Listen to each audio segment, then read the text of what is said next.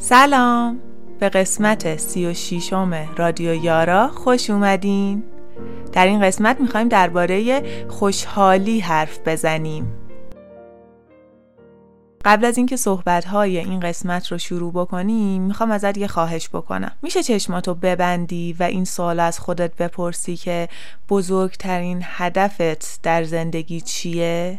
اینکه می‌خوای به چی برسی؟ می‌دونم سوال سختیه اگر الان جوابی براش داری دلم می‌خواد که بهش فکر بکنی. اگرم احساس می‌کنی که با این چند ثانیه نمی‌تونی به نتیجه ای برسی خب اشکالی نداره.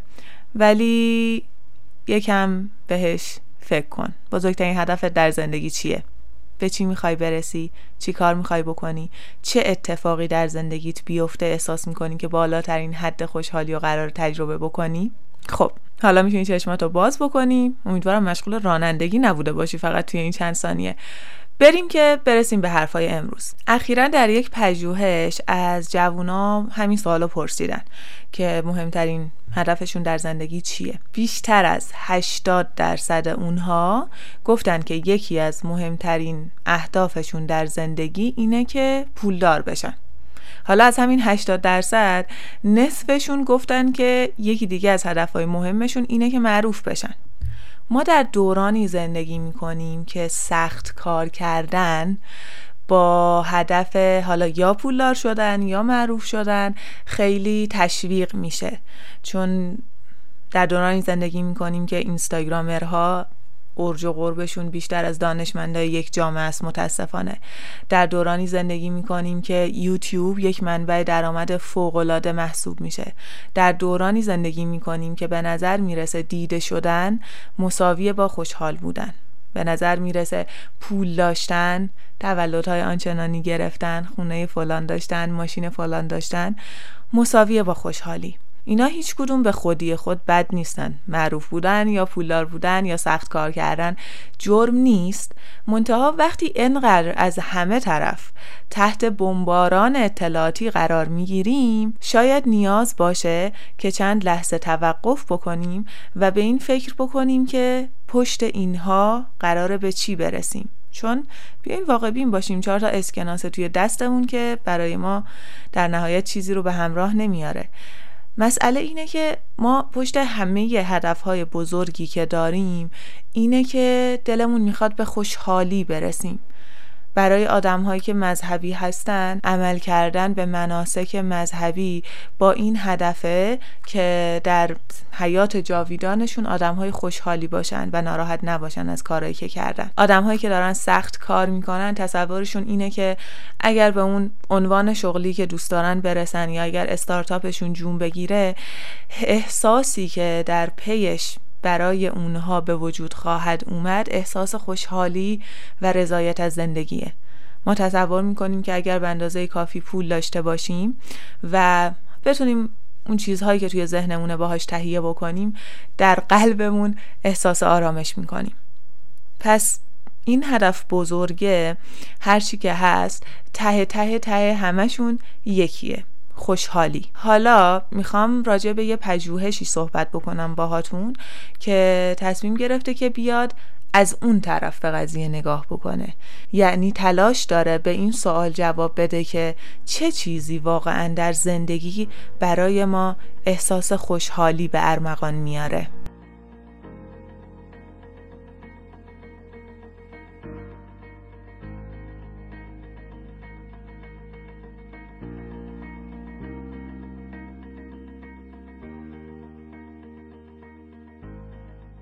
برای انجام دادن یه پژوهش علمی میشه از روش های مختلفی استفاده کرد.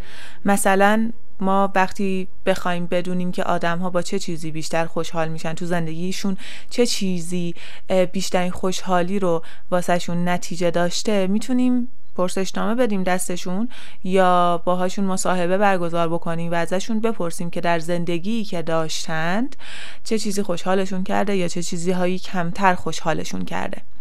این مدل پژوهش که خب خیلی هم انجام میشه پژوهش خوبی هست علمی هم هست اما لزوما کامل نیست. چون که ما از فرد داریم راجع به گذشتش می‌پرسیم و با فرض اینکه فرد خیلی صادقانه بخواد جواب ما رو بده باز هم ممکنه که جوابی که میده جواب خیلی مطابق با واقعیتی نباشه. حافظه ما آدم ها اونقدر راه هم که فکر می‌کنیم قابل اعتماد نیست. وقتی به گذشته نگاه می‌کنیم معمولا بیشتر تمایل داریم که اتفاقات خوب رو به یاد بیاریم تا اتفاقات بد. اگر دوران لیسانسمون گذشته معمولا وقتی نگاه می‌کنیم به عقب به اون دوران و میگیم وای چقدر دانشجویی خوب بود کاش که برمیگشتم به اون دوران چقدر خوش میگذشت فلان استاد خیلی باحال بود فلان اتفاق خیلی باحال بود. اما واقعیت اینه که دوران دانشجویی همه ما پر از اتفاقات ناگوار، ناخوشایند، پر از ناامیدی ها و شکست هاست ولی هر چقدر از اون دوران فاصله می‌گیریم اون منفی ها رو یادمون میره و بیشتر مثبت ها توی ذهنمون باقی میمونن. قطعا این قضیه نسبت به یه سری از اتفاقای خاص زندگیمون استثنا هم داره.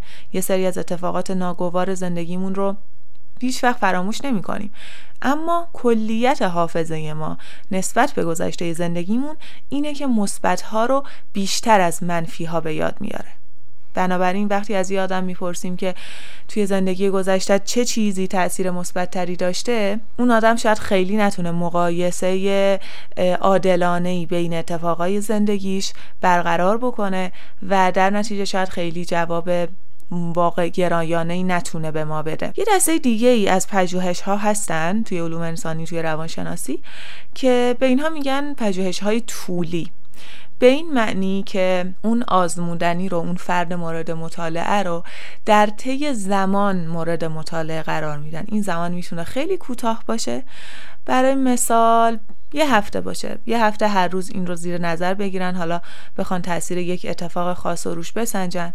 ممکنه چند ماهه باشه یا چند ساله باشه. برای مثال ممکنه بخوان بسنجن بچه هایی که پدر و مادرشون زیر ده سال از همدیگه جدا شدن در دوران نوجوانی و سالهای جوانیشون چه تأثیری اون قضیه گذاشته روشون. و خب اینها رو از همون ده سالگی زیر نظر بگیرن تا 14 15 سالگی و 17 18 و حتی 20 سالگیشون.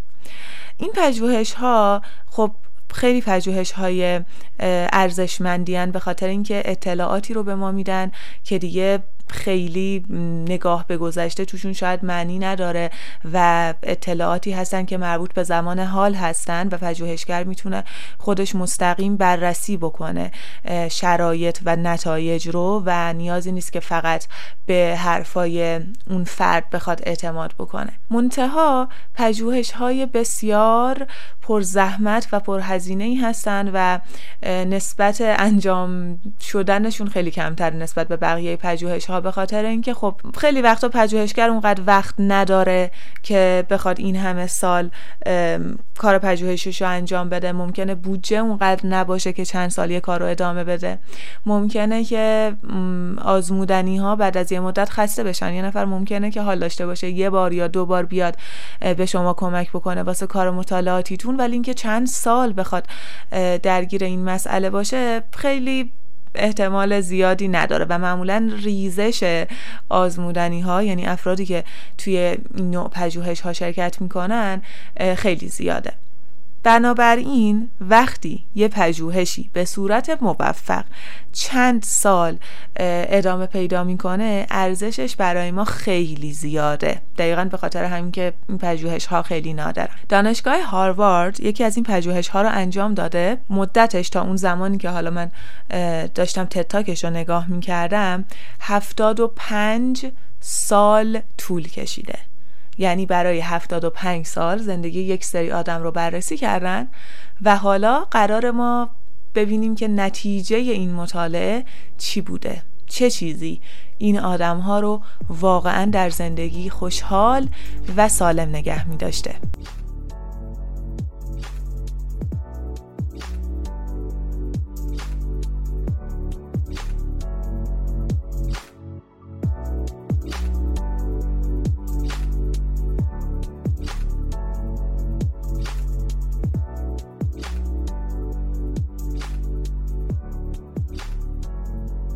شروع این پژوهش از سال 1938 بوده.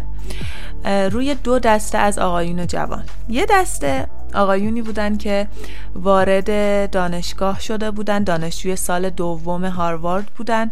خب اینها از نظر اجتماعی به نسبت جامعه در سطح بالاتری محسوب می شدن هم از نظر فرهنگی اینکه در خانواده هایی بودن که بچه هاشون رو فرستاده بودن به دانشگاه. هم از نظر رفاه مالی اینکه می‌تونستن هزینه های دانشگاه و اینها رو برآورده بکنن.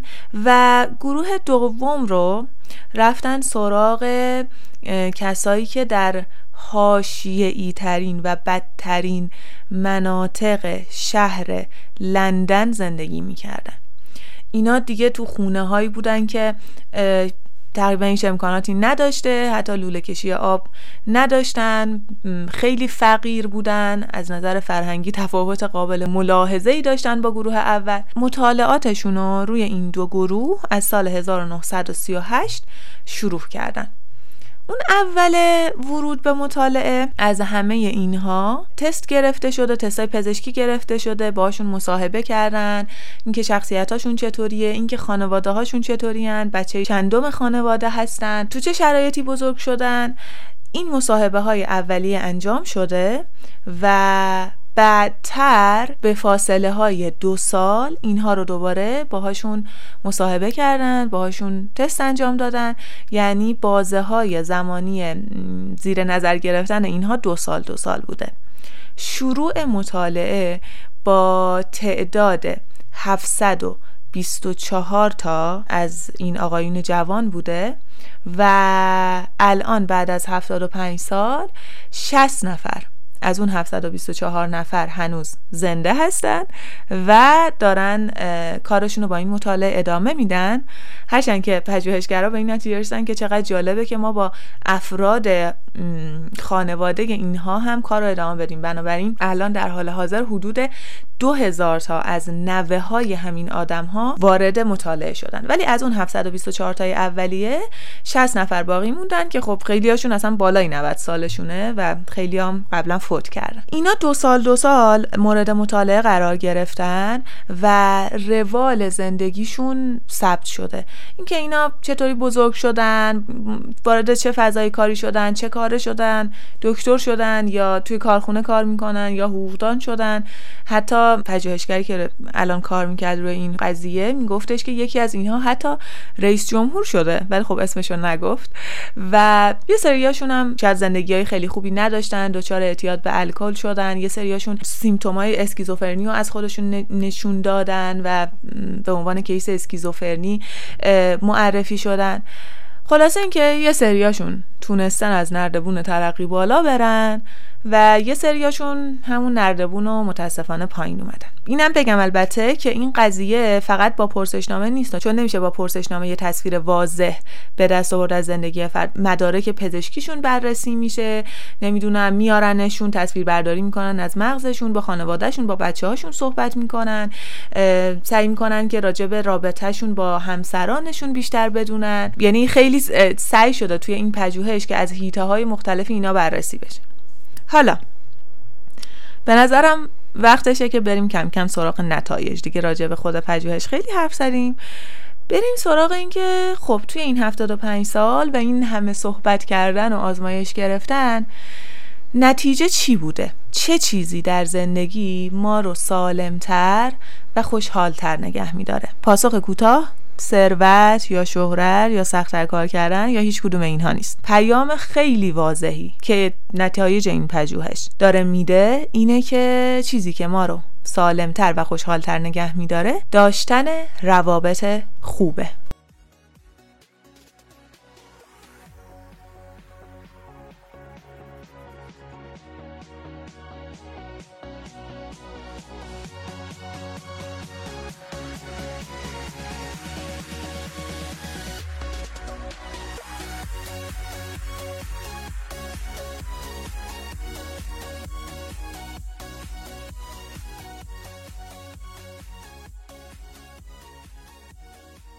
اول بریم سراغ سلامتی. تحقیقاتشون نشون داده که کسایی که ارتباطات اجتماعی بیشتری دارن حالا ارتباطات اجتماعی با خانوادهشون با دوستانشون با اون مجموعه هایی که عضوشون هستن اینها طولانی تر زندگی می‌کنن از نظر جسمی سالمترن و عملکرد مغزشون دیرتر کاهش پیدا می‌کنه نسبت به کسایی که ارتباطات کمتری دارن. اینجا خیلی تمرکز و تاکید میشه روی تجربه تنهایی یا loneliness می‌دونیم دیگه که loneliness با alone بودن متفاوته. alone بودن یعنی مثلا تو تنهایی توی خونت و هیچکس دور برت نیست. یا توی پارک تنهایی هیچکس دور برت نیست باید بازی بکنه. ولی اینکه چقدر واقعا حس تنهایی می‌کنی اون loneliness است. که تو ممکنه که یه جایی باشی که جمع هست با خانواده زندگی بکنی ولی همچنان احساس تنهایی بالایی داشته باشی. این احساس تنهایی کردن اون حس loneliness ه خیلی سمیه. کسایی که به نسبت نیازشون به نسبت نیازی که به رابطه داشتن با دیگران دارن ایزوله ترن یعنی این نیاز پاسخ داده نمیشه هم احساس خوشحالیشون خیلی کمتره و هم سلامتیشون در سالهای میانی زندگیشون خیلی شدیدتر و زودتر کاهش پیدا می‌کنه. مخصوصا عملکرد مغزشون برای مثال خیلی زودتر کاهش پیدا می‌کنه و زندگیشون هم کوتاهتره. حالا یه فکتی که می‌داد توی این صحبتی که من گوش می‌دادم این بود که توی آمریکا از هر پنج نفر یک نفر احساس تنهایی می‌کنه. خیلی دوست داشتم که آمار ایران رو پیدا بکنم. من چیزی پیدا نکردم. اگر آمار علمی از جایی دارین خیلی خوشحال میشم که با منبع توی کامنت ها واسمون بذارین که ما هم یه اطلاعاتی پیدا بکنیم. ولی تا همینجا حداقل به عنوان یک تلنگر خوبه که پس اینو بدونیم که احساس تنهایی که الان در زندگی داریم به شدت قرار در سالهای میانی تا پایانی زندگیمون روی سلامتیمون تاثیر بذاره.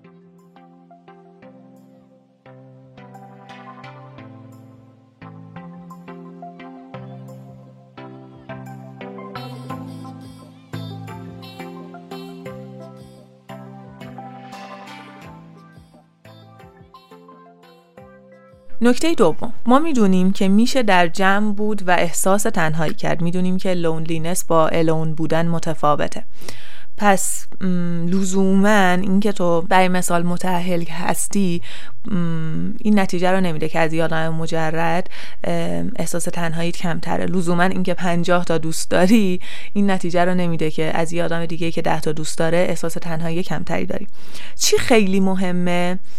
فقط تعداد دوستان یا تعداد روابط مهم نیست بلکه کیفیت این روابط هم به شدت به شدت مهمه.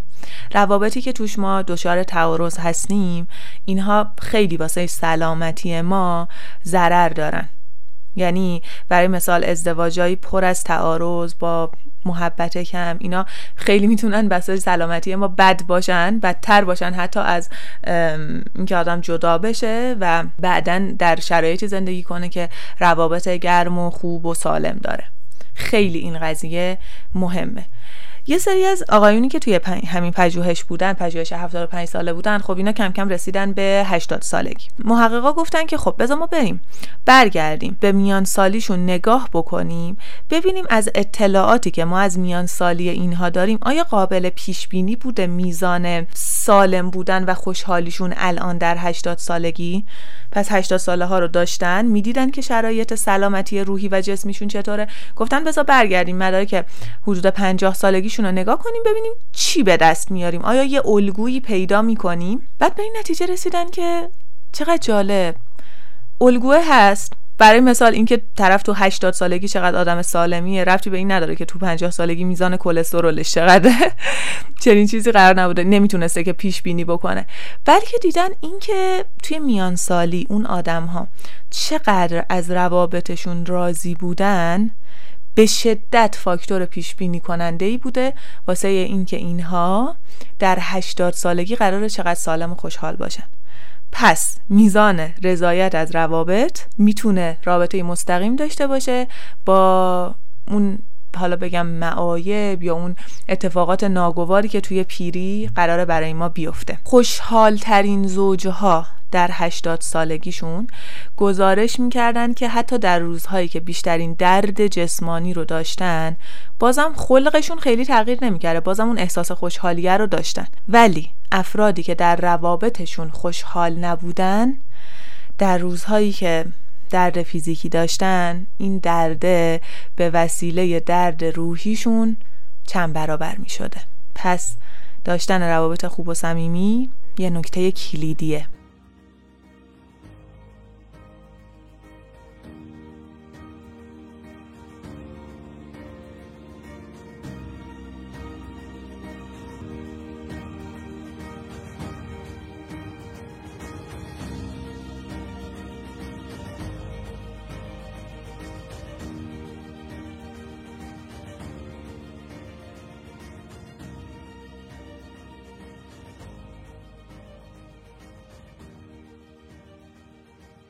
نکته سوم. روابط خوب نه تنها از بدن ما محافظت می‌کنه بلکه بلخص از مغز ما هم محافظت می‌کنه. یعنی بودن در یک رابطه گرم و حمایتگرانه در 80 سالگی خیلی کمک می‌کنه به عملکردهای مغز ما. کسایی که توی این مطالعه توی رابطهشون احساس می‌کردن که می‌تونن روی همسرشون حساب بکنن. می‌دونستن که از حمایت همسرشون برخوردارن. اینا حافظه شارپتری داشتن حافظهشون سالمتر باقی مونده. نسبت به کسایی که چنین حس حمایتگرانه ای رو توی رابطهشون نداشتن. اونها حافظهشون خیلی زودتر از دست رفته. اینکه حالا من میگم رابطه خیلی خوب و رابطه حمایتگرانه یا فلان این نکته خیلی مهمه که یک رابطه خوب به این معنی نیستش که هر روز همه چیز گل و بلبل باشه بدون هیچ دعوا بدون هیچ تعارضی. قطعا زندگی اینطوری نمیشه. ولی رابطه تعریف ما حداقل اینجا از رابطه خوب اینه که اوکی ما بحثامون رو داریم اختلاف نظرمون رو داریم ولی اون جایی که واسمون مشکلی پیش میاد آیا از ته دلمون این باور رو داریم که من می‌تونم روی همسرم حساب بکنم و همسرم پشت منه؟ یا این باور رو ندارم؟ این قضیه کاملا می‌تونه پیش بینی بکنه که من قرار حافظم چه اتفاقی واسش بیفته در آینده. سه تا نکته ای که می‌خواستم بگم و گفتم هرچند که خب پژوهشی که انقدر طولانی و با این همه هزینه مالی و وقتی انجام میشه فقط یک مسئله رو بررسی نمی‌کنه. اینا کلی مقاله دادن از این 75 سال پژوهش و کارشون خیلی مفصل تر از چیزیه که من اینجا گفتم.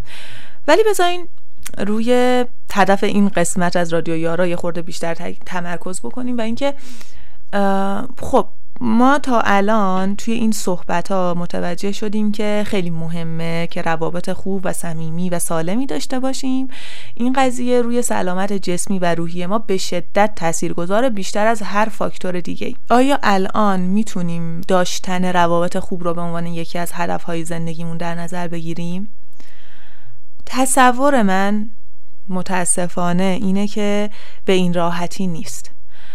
چون یه خورده حالا جامعه اطرافیان و اتفاقایی که واسمون میفته ما رو یه خورده به اون سمتای دیگه ای سوق میدن که همون سمتای بیشتر پولدار شدن و معروف شدن و فلانه. ولی بیاین اینطوری به قضیه نگاه بکنیم. ما از نظر مادی یه نیازهایی داریم اینا نیازهای پایه‌ای یه خونه خوبی داشته باشیم یه سقفی بالا سرمون باشه یه ماشین راحتی داشته باشیم بتونیم امکانات اولیه رو برای خودمون برای همسرمون برای بچه هامون برآورده بکنیم. اگر بیماری داریم مشکلی پیش میاد بتونیم از پس هزینه هاش بر بیایم. اینها یه سری نیازهای پایه‌ای که خب اگر بر فرض اینکه من بتونم این نیازهای پایه‌ای رو برآورده بکنم از یه جایی به بعد دیگه اینکه من چقدر پول دارم اونقدی اهمیت نداره. یعنی اونقدی در زندگی من تأثیری نمی‌ذاره. برای مثال اینکه من الان ماهی 100 میلیون درآمد داشته باشم با اینکه ماهی 200 میلیون درآمد داشته باشم واقعیت اینه که اونقدرها تأثیری در خوشحالی و سلامتی ما نداره. یا در رابطه با شهرت قطعا شنیدین حالا توی مصاحبه های مختلف. که آدما وقتی شهرتشون از یه حدی بیشتر میشه دیگه نه تنها خیلی زندگی راحتی ندارن بلکه زندگی بسیار بسیار سختتر میشه. من تقریبا اینو تو هر مستندی که از زندگی افراد مشهور دیدم که با خود فرد مصاحبه کردن چه این چیزی رو شنیدم. یا مثلا یه فیلم ایرانی که الان یادم میاد فیلم سوپر استاره که شهاب حسینی بازی کرده که توی اون هم به این قضیه می‌پردازه و به نظر من فیلم خیلی قشنگیه. شهرت از یه جایی به بعد نه تنها راحتی ایجاد نمی‌کنه بلکه اون راحتی هم که ما داریم ازمون می‌گیره. سر قضیه سخت کار کردن. خب این فرهنگ سخت کار کردن الان خیلی شدیده. مخصوصا توی پلتفرم‌های مجازی مثل اینستاگرام و یوتیوب و اینها که کل جهان به هم وصلن خیلی اینطوریه که آره بیشتر کار کن شیش صبح پاشو کار کن پنج صبح پاشو کار کن نمی‌دونم از آخر هفته هات بزن که نمی‌دونم دو, دو سال آینده به فلان چیز برسی. ولی مسئله اینه که اوکی همه ما قراره یه روز بمیریم دیگه درسته؟ آدمایی که دیگه حالا تو بیمارستان در بستر مرگن دیگه احساس می‌کنن که خب دیگه داره تموم میشه هیچ کس هیچ کدومشون در اون لحظات آرزو نمی‌کنن که کاشکی من بیشتر کار کرده بودم.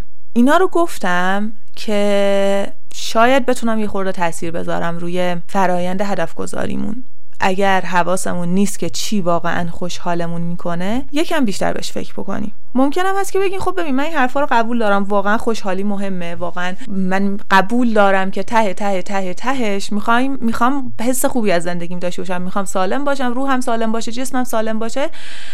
ولی قبول داریم که خیلی سخته. مثلا خیلی سخته که من بیام بگم خب من به جای اینکه برای پولدارتر شدن تلاش بکنم می‌خوام روی روابطم سرمایه گذاری بکنم. چند تا آدم اینطوری دیدین که واقعا آگاهانه روی این قضیه دارن سرمایه گذاری می‌کنن. من خیلی کم دیدم. اگر شما زیاد دیدین خوش به حالتون. با اون آدما بیشتر بگردین.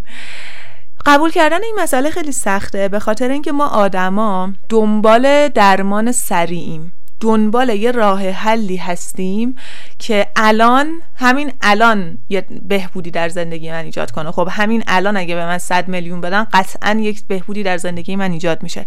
ولی من واسه اینکه نتایج اون روابط خوب رو به دست بیارم باید سالها تلاش بکنم و سختی بکشم چون داشتن روابط سالم راحت نیست. بعد یه جایی چشم پوشی بکنم یه جاهایی غیبت نکنم یه جاهایی بگذرم ببخشم یه جاهایی درک بکنم کنار بیام گفتگوهای سختی داشته باشم تو هر رابطه یا نه فقط در رابطه با همسر.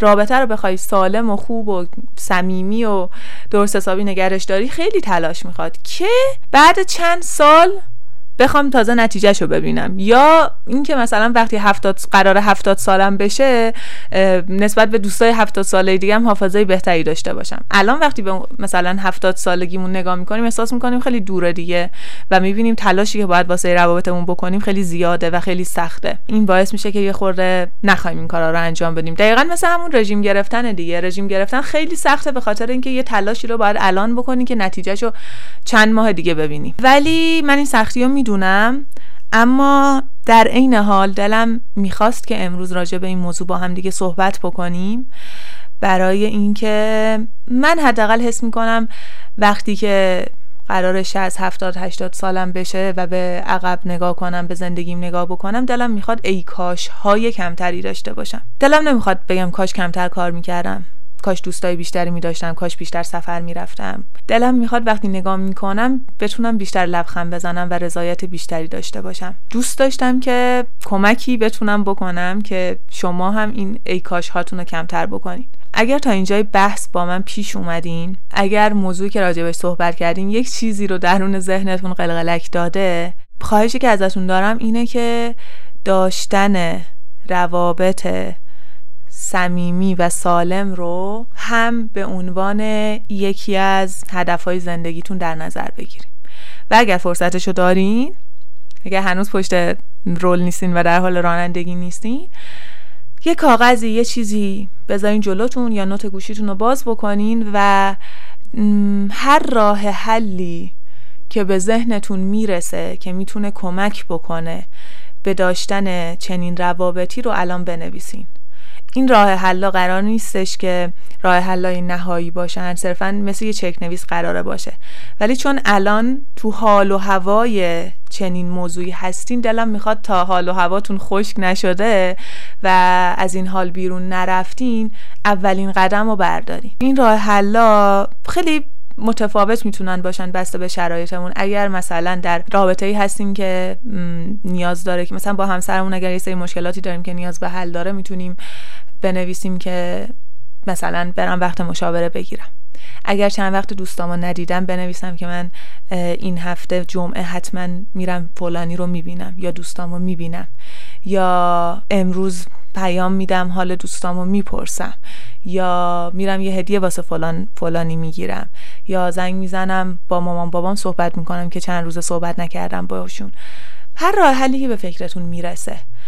اینو الان روی کاغذ بنویسین و البته اینو به عنوان یه چک نویس نگه دارین.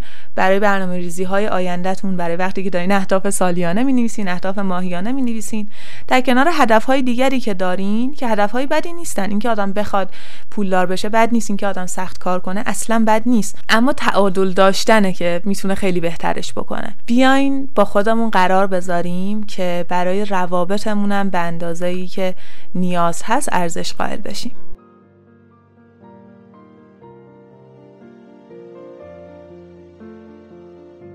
ازت ممنونم که تا اینجای این قسمت از رادیو یارا با من همراه بودی و به حرفام گوش دادی. من حرفای امروزم از یه تد تاک برداشتم که لینکش رو براتون توی سایت نردیشمی می‌ذارم. هر کدوم از قسمت های رادیو یارا توی سایت یه پست جداگونه داره و من منابع رو معمولا توی پست های خودش می‌ذارم.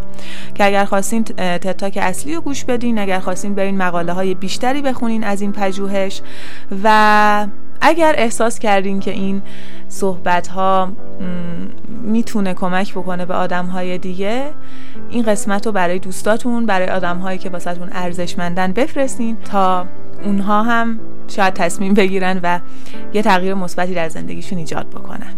تا قسمت بعدی خدا نگهدار.